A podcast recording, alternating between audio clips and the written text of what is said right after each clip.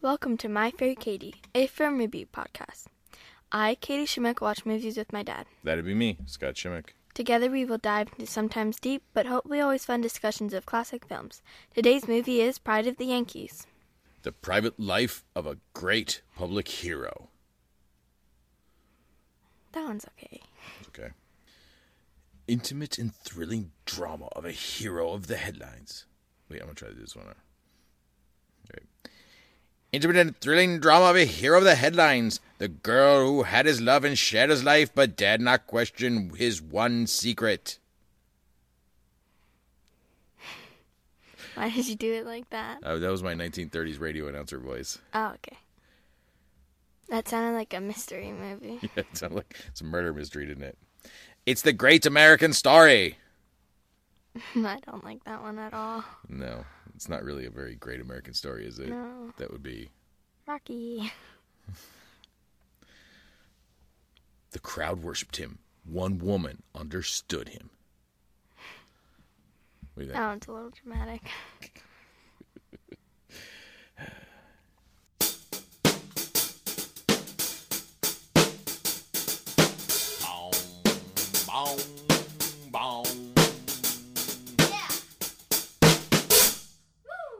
Made in 1942, The Pride of the Yankees stars Gary Cooper as the Iron Horse Lou Gehrig.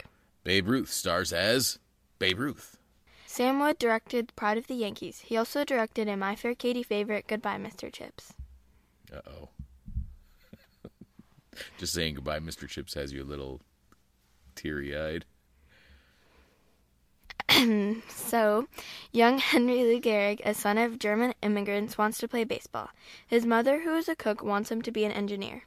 Lou enrolls at Columbia. He is popular and a great athlete, even though he must work as a waiter in his fraternity house. When sports writer Sam Blake catches Lou playing baseball, he begins to write about him.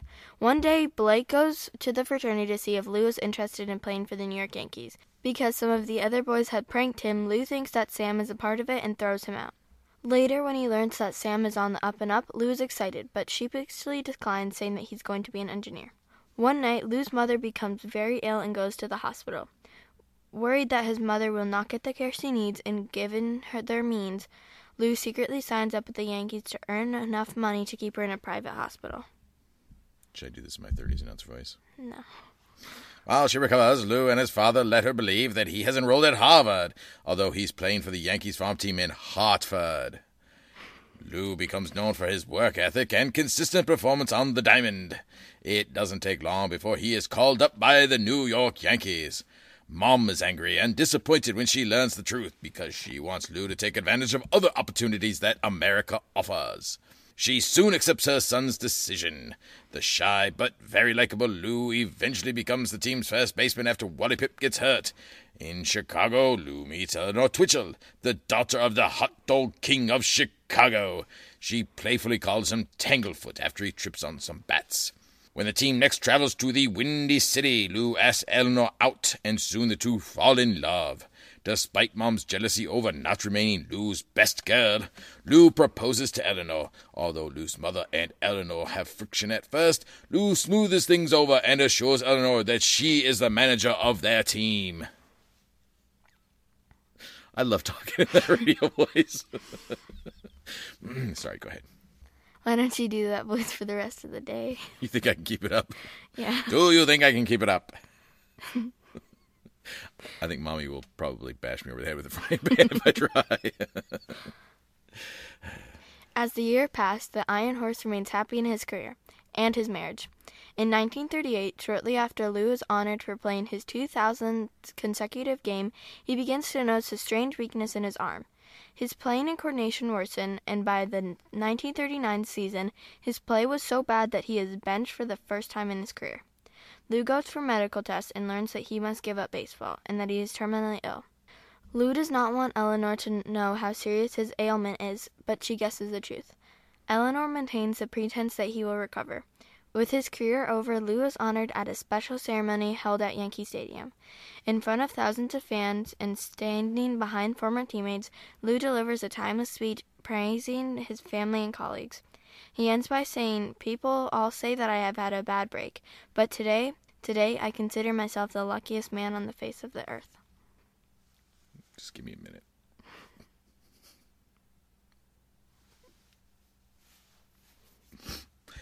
okay, let's go. AFI ranks this as the number three sports movie of all time. Rocky's number one, right? Yeah, you can call Rocky number one. What is Rocky actually? Number two. Okay, behind Raging Bull, which we're not going to watch on this podcast. good because it's not as good as Rocky. Well, okay. Rotten Tomatoes gives it a 93, popcorn rating 89, and IMDb of 7.7. The IMDb seems a little low for the other numbers. Yeah, maybe a little bit. Remember who's rating it. Mm, yeah. So, The Pride of the Yankees won a bunch of Oscars. It won Best Picture, Best Actor, Best Actress, Best Writing Original Story, Best Writing Screenplay, and Film Editing. It was also nominated for Best Cinematography, Black and White, Best Art Direction, Interior Decoration, Black and White. Not exterior decoration, just interior. Do you think that the mom picked it all out? nice. Uh, best Sound Recording, Best Effects, Special Effects. what special effects are there? Um, the little boy hitting the baseball over the fence, which actually didn't look so good. It looked like it shot out of a cannon. Um, best music scoring of a dramatic or comedy picture.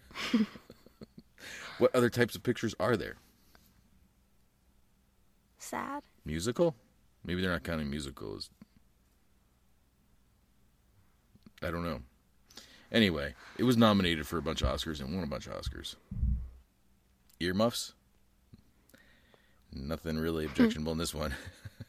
There's some smoking. Oh, there was there was a little bit of kissing between married people mm-hmm. only. Yeah. Even when they were dating, they didn't kiss because that would have been inappropriate. There was a little bit of creepy thing going on with mom. Yeah. Mom was a little too protective of her son. I can't hear you making faces. You got to say out loud what you're thinking. You I got- think we should just leave it at that. okay. All right. So I guess before the movie, you weren't very familiar with Lou Gehrig. That's a shame because he he was a quiet guy, but he was an amazing baseball player. Probably one of the 20 greatest baseball players of all time. He was part of the Murderers Row with Babe Ruth, 1927 Yankees. You know why they called it Murderers Row? Because they were really good. They would kill the other team. That's right. Every guy up on the lineup was a murderer of the other pitcher. So Lou, he wore number four because he batted fourth. Babe wore number three because he batted third. Lou Gehrig was so good that in that 1927 year, he led the league in doubles and RBIs and total bases. So he was he was really amazing. Unfortunately, he was diagnosed with what was called Lou Gehrig's disease up until not that long ago before people started really calling it ALS in the general public. Obviously, people who know about it would call it ALS, but you know the general public knew it as Lou Gehrig's disease because of that. Do you know what ALS stands for? Amyotrophic lateral sclerosis. You impressed that I know that? I'm impressed that you could read it. Fine. I did read it. Okay, so who's our hero in this movie? Lou Gehrig. Yeah, right.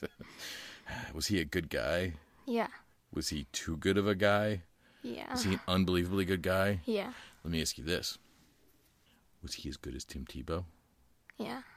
Was he better than Tim Tebow? Mm Mhm. How dare you?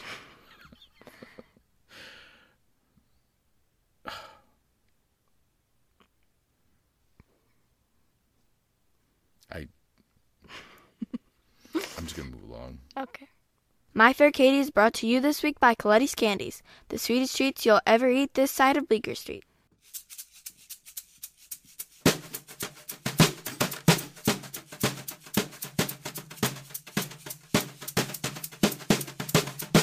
All right, Katie, what time is it? It's time for Daddy Don't Know. What don't I know this week? So, in reality, Gary Cooper was decidedly not a fan of baseball and required extensive coaching in order to look even passable on the baseball diamond. That's why they didn't show much baseball action. There was almost no baseball action. Wait a minute. Did Lou Gehrig do anything but like swing a bat without actually hitting a ball? Did they show him catching? Um, I don't think so. They didn't show him standing at first base at all, for sure. No, they didn't. No. He has like he never played a the game of baseball in his life, not even he when he was younger, and he had never seen a baseball game until somebody hired him for this. He had never seen a baseball game. Yeah, Wow. it's a good thing he was a big star. Yeah, he's famous for like for westerns. Mm-hmm. High Noon, Shane. not for baseball. Not for baseball. Until this. Samuel Goldwyn promised Eleanor Gehrig that the movie could be changed any way she wanted it, because they didn't want it to be too colored and not over dramatized. They want it to be like his real life. That wasn't overly dramatized. No. I mean, the end wasn't. But his whole marriage thing. Well, that's really sweet if that's true. Yeah. Maybe he is better than Tim Tebow. Maybe he is. No. Yeah. No. You're just saying that because he plays for the Yankees. No. I'm saying that because Tim Tebow is Tim Tebow. Yeah, but Lou Gehrig is Lou Gehrig. All right. Listen, you might have to get kicked out of the house. Certainly, you're going without dinner.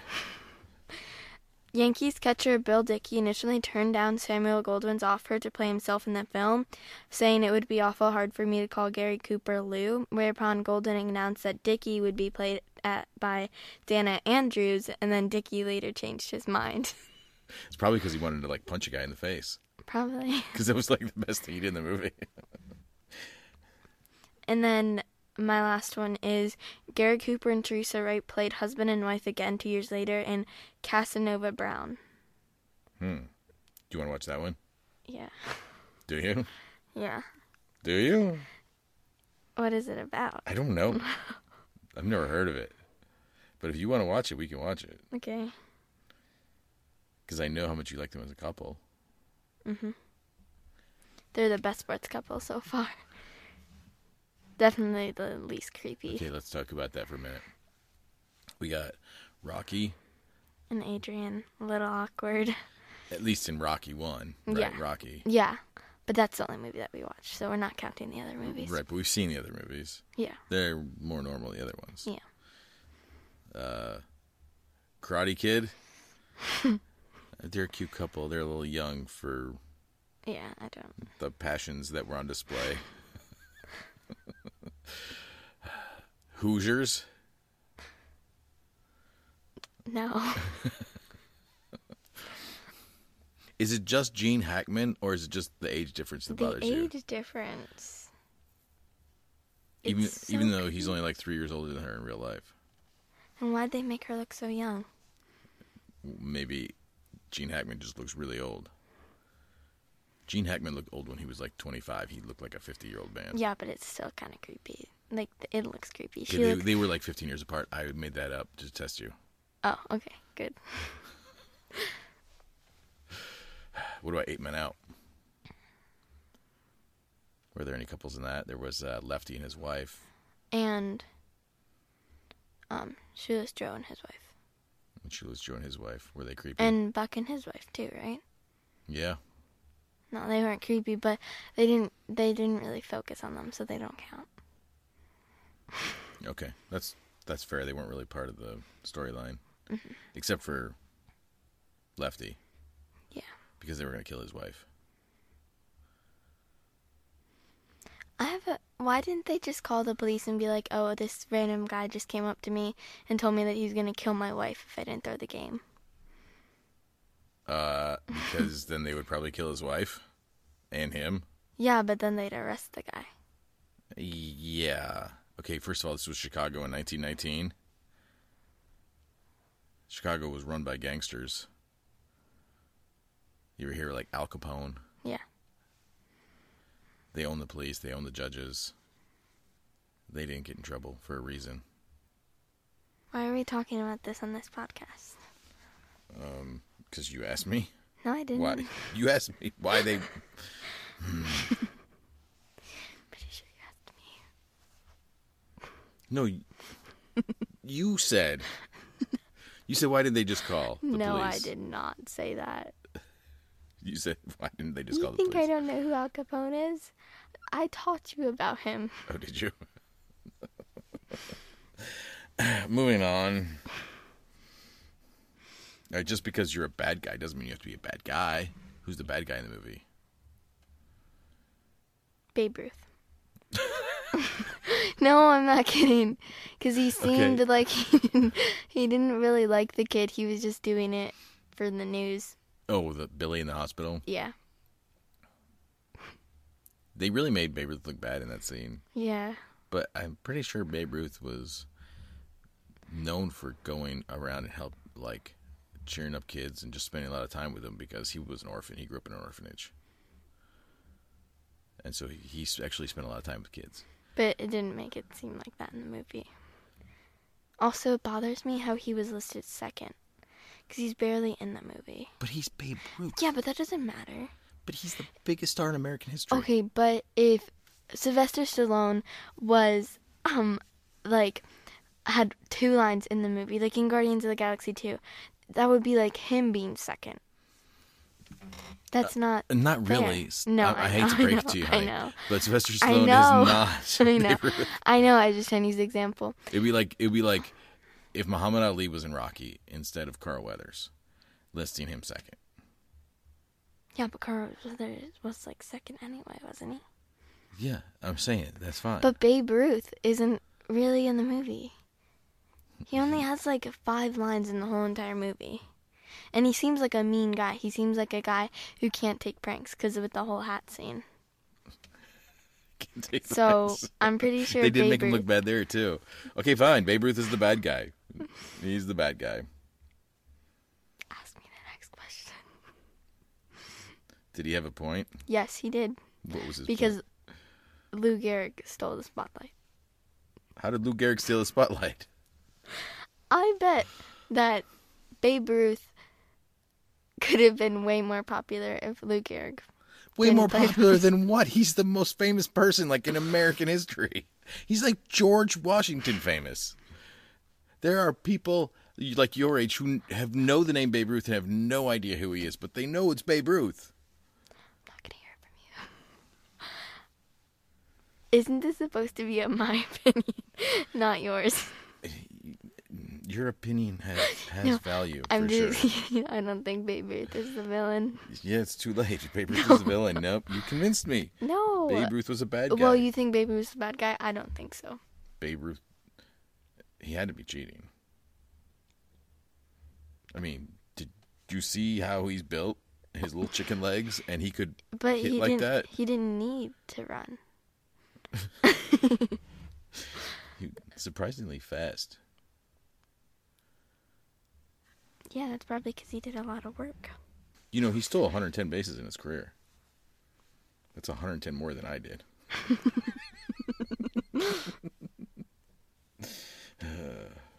it's pretty good for a pitcher. He was a pitcher. I know. Do you know that? Yes. Because he wasn't a pitcher. Can we delete that, please? Actually, he was a pitcher. I know. For the Red Sox. Yes. I was trying to catch you up. Mm-hmm. You didn't let me. I I don't think Babe Ruth's a bad guy. I don't really think that there's any villains in the movie. What about Gene? Gene at six. Oh, maybe the mom. I'm gonna say the mom Okay. because okay, she sell me on the mom being the bad okay, guy. well, she wouldn't let him do his dream, like do like become a baseball player. She Uh-huh. seemed a little mad over that. Like A too. little mad. No, she seemed a little more. A little. No, she le- she seemed very dramatic about it. Yeah. And then also, and also, she seemed super jealous about his wife. Uh, Like yeah. too jealous. Like it's kind of. Yeah. And then the apartment. Yeah, house. and the apartment too. Like she's not gonna live there. Why does it matter if it's up to her standard or not? Also, I'm gonna just say that their apartment looked lovely when we were looking at it. It looked very nice. I think that she should become an interior designer. Oh yeah. Yes. Do you want me to get that wallpaper and put it up in your room? Mm-hmm. With little roses on it. yeah, sure. Okay, I can do that. Did she have a point? She's the villain. That's their question. Yeah, because she wanted her son to do well. Did he do well? Mm-hmm. He did better than Uncle Otto. I love when they flipped the Uncle Otto picture around. Yeah. like, ah, he's garbage. that stupid Uncle Otto. He was just an engineer. All right, so what was the setting of the movie?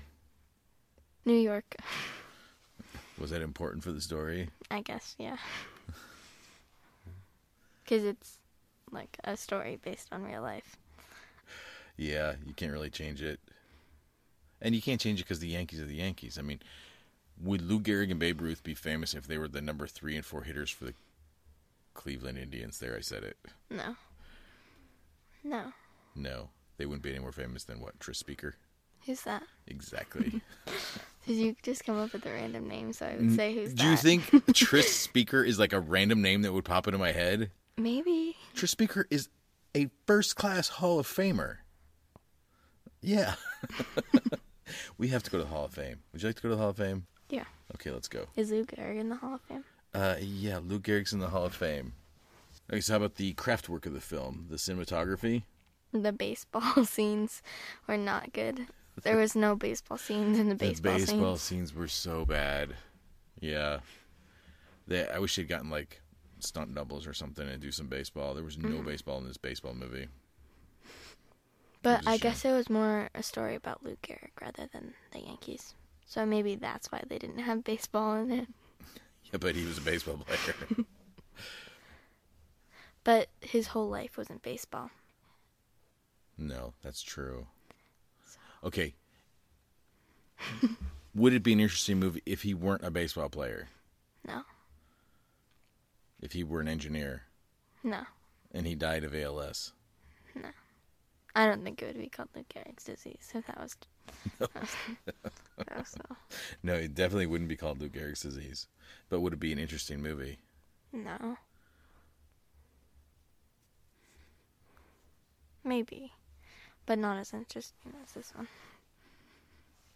Yeah, I don't think it gets made. No. All right, so the next question about the Gary Cooper would definitely not be in a movie like that, though, too. yeah, who knows? Gary Cooper and Lou Gehrig were like about the same age. Really? Only two years apart. Really? Mm Mhm. Oh. Another fact I didn't know. So the cinematography, question I have for you relates to the next category, which is music. What did you think of the whole scene there with the dancing and then the singing? The dancing was too long. The dancing was really long. They did the whole number. And it was, it was just the dancing, too.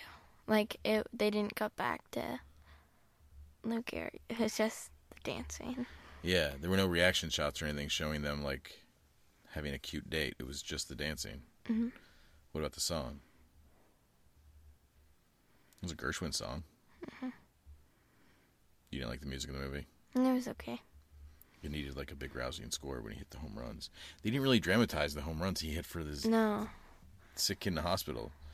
Can you imagine that movie today? How they would film it? It would all be about like the middle of the movie would be about that game, hmm which didn't actually happen. But It didn't? we'll get to that. What about the costume design? I mean, it was nominated for an Oscar. One of the scenes where um, Lou Gehrig's wife, they're in the in the singing, it looks like she grabbed a shirt and then like a bow from Joanne's and hot glued it on. it did.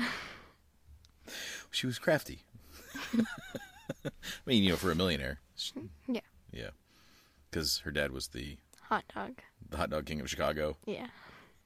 I wonder if Ferris Bueller got it from that. And Ferris Bueller, he pretends to be the sausage king of Chicago to get a reservation. So how about the special effects? I mean, it was nominated for an Oscar for special effects. I think we talked about that a little bit. There was no special effects in it. It wasn't quite an Avengers movie, was it? No. how about the the uh, editing? Did the story flow well? Yeah. I thought that two hours is really long for a baseball movie. Well, after seeing Eight Men Out, I thought it was. But then watching it, like, it went by really fast. Oh yeah, Yeah. better movie than Eight Men Out. Yeah. Nitpicking. I, I got a couple of nitpicks. You want to hear them? So, mentioning that game, Babe Ruth didn't hit a home run in the 28 series in the same game where Lou Gehrig had multiple homers. So there's no way the whole Billy thing could have happened. There was one game where Babe Ruth hit none and Lou Gehrig hit two, and then the next game Gehrig hit one and Babe Ruth hit three. But in no game did Gehrig have two and Babe Ruth only had one. Do you think that ruins the story? No. What about this one? In that home run that he hit, he got four strikes. Didn't they show him getting four strikes though? Yeah. They strike one, strike one, strike two, and then he hits the Oh, home run. Yeah. Not- Did that ruin the movie for you? No. Oh, should have. And this was a weird one. I knew that Lou Gehrig had gone to the Mayo Clinic to be diagnosed. And we're watching the movie, he goes to the Scripps Institute. I don't know why they would change that. I mean, the Mayo Clinic is like world famous. Do you think the Mayo Clinic didn't want using their name? Maybe. Do you think the Mayo Clinic is famous because it sounds like a condiment? Mayo. Yeah, I thought that's what it, what you were saying. It is what I was saying. Take care of people. They just give them spoons full of mayonnaise. Oh, no. Stop. Please. Oh, you have to play. No, stop. Stomach bug. We have the perfect thing for you. Neither one of us are having dinner tonight. How about you? You got any nitpicks? no. How about you? You got any unanswered questions? No. I got one.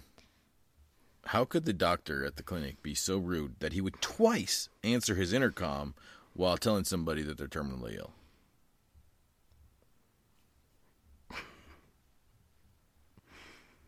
How is it possible to be that rude? I don't know. Oh, I have a nitpick. Oh, okay. Well, Well, um, it's not really a nitpick, but it's like kind of annoying. Why did Lou Gehrig get away with so many things? Because he was a famous baseball player. Oh, you're sneaking around at some random girl's house at 4 a.m. Oh, yeah, let me come inside with you. okay, that was creepy. You're getting a ticket. Oh no, sure. Let let's just block the traffic for you. No problem. Yep, That doesn't really seem fair, does it? life isn't fair. You're right. He was a bad guy. Do you think Tim Tebow ever showed up at some girl's house at four in the morning? I bet he did. I bet he didn't. Think Tim Tebow ever got an escort to a game? Yeah, I'm sure he did. Just Tim Tebow because he was late? I mean, obviously they do actually have a place Yeah. to go for the bus, the team bus. Yeah, exactly. So I'm pretty sure he didn't. At the big picture. So, what's the message of the movie? I think the message of the movie is that you should live your life gratefully. I think that's a great message. Do you think it still holds up today? Yeah. I think Tim Tebow lives his life very gratefully. So, overall in cinema history, where would you place this one? Yeah, top 10 sports movies.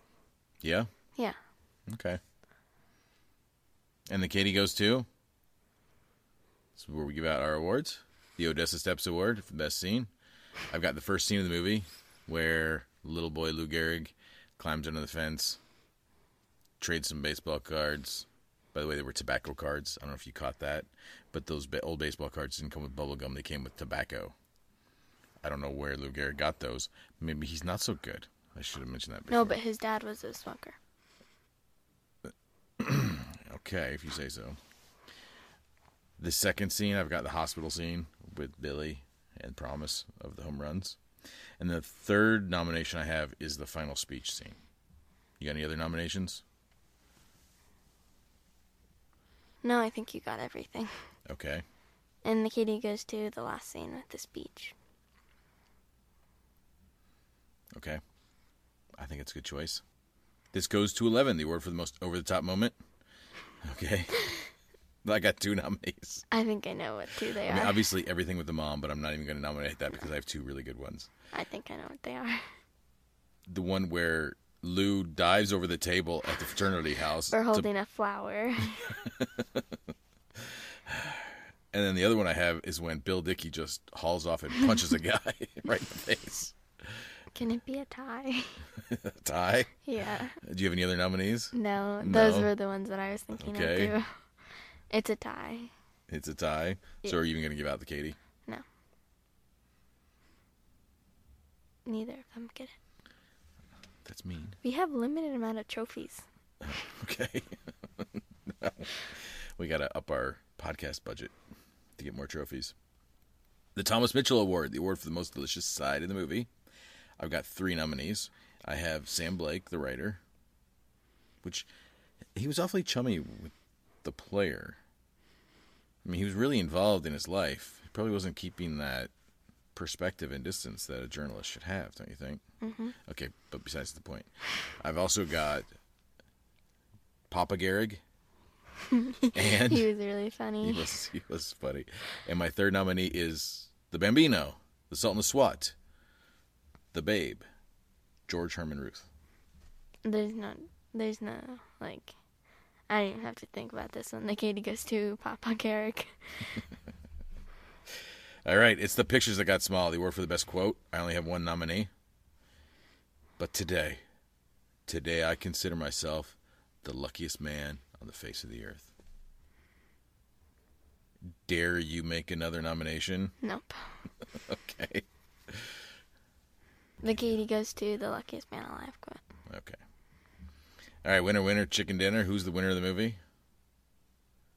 Kleenex. For all the hankies. Lou Gehrig, because he lived a very fun and f- fulfilling life. Oh, that's really sweet. Don't you feel bad for making a joke? A little bit. Half a dozen eggs, 0 to 12, best montage. We had two montages here. The first one, Lou Gehrig's face is ghosting over scenes of baseball being played while he's not playing. he's learning, though. 0 to 12. Five. Okay. And then the second montage is basically his entire career. From that 1928 World Series up until the the day he reti- gets old and retires. A four because it didn't have any music in it. Remember? And it didn't show him getting better, it showed him getting worse. Ooh. Well, it didn't really show him at all, did it? Hardly. Yeah. It wasn't really any baseball. It was just like years flashing by Yeah. and some random scenes of some kind of baseball happening. I can't believe you gave those that high of a number, by the way. It's pretty high, but it's your call. Want to have a catch? Zero to ten, cryability. Seven. Seven. Yeah. Just a seven? You pacing yourself? Yeah. You don't want to go too high because you want to leave room. Mm-hmm. Okay. Which moment was the worst for you The last scene with the wife with the wife? standing like yeah. That's really sad. It's the quote that gets me. R E S P E C T. Should this movie be remade? No. No. Well, you couldn't get the babe in it. I think that they did a good job. Could it be remade? Yeah, but it wouldn't be as good. You Maybe couldn't- they could um like show a little bit of back then and then show like the impact that he's made on people now, like the ice bucket challenge and stuff. Yeah. Interesting angle. But there's no way they would make Lou Gehrig that perfect and pure. They'd have to find like a downside to Lou Gehrig. Yeah. And hopefully they'd make mom less creepy if they made it today. Yeah. What role would Chris Pratt play in the remake? Lou Gehrig. Oh, you'd put him in the starring role? Yeah. Lou Gehrig? hmm That would be a reach for him to play someone, you know, so serious and subdued. Yeah, but maybe it could be a little funnier. Okay. It would be a bit more fun movie. Yeah. with Chris Pratt as Lou Gehrig. All right, that's a wrap. Brief takeaways from the movie. I would say that this is a fine sports movie. It is, um, it's a little dated, uh, but it does keep the pace up. And I think it's a good movie. And if you're a baseball fan and especially a Yankees fan, you have to watch this movie. What are your thoughts? Yeah, I think it's a really good movie too. Do you recommend the movie? Yeah. For whom? Mm, Yankee fans and baseball fans. People who, yeah, yeah. Of all ages? yeah. All right. Say that's wrap, Katie. That's a wrap, Katie. This episode of My Fair Katie was written and produced by Scott and Katie Shimmick. A special thanks for our music to Marty Chardy Esquire, the best IP lawyer on this side of the Hudson.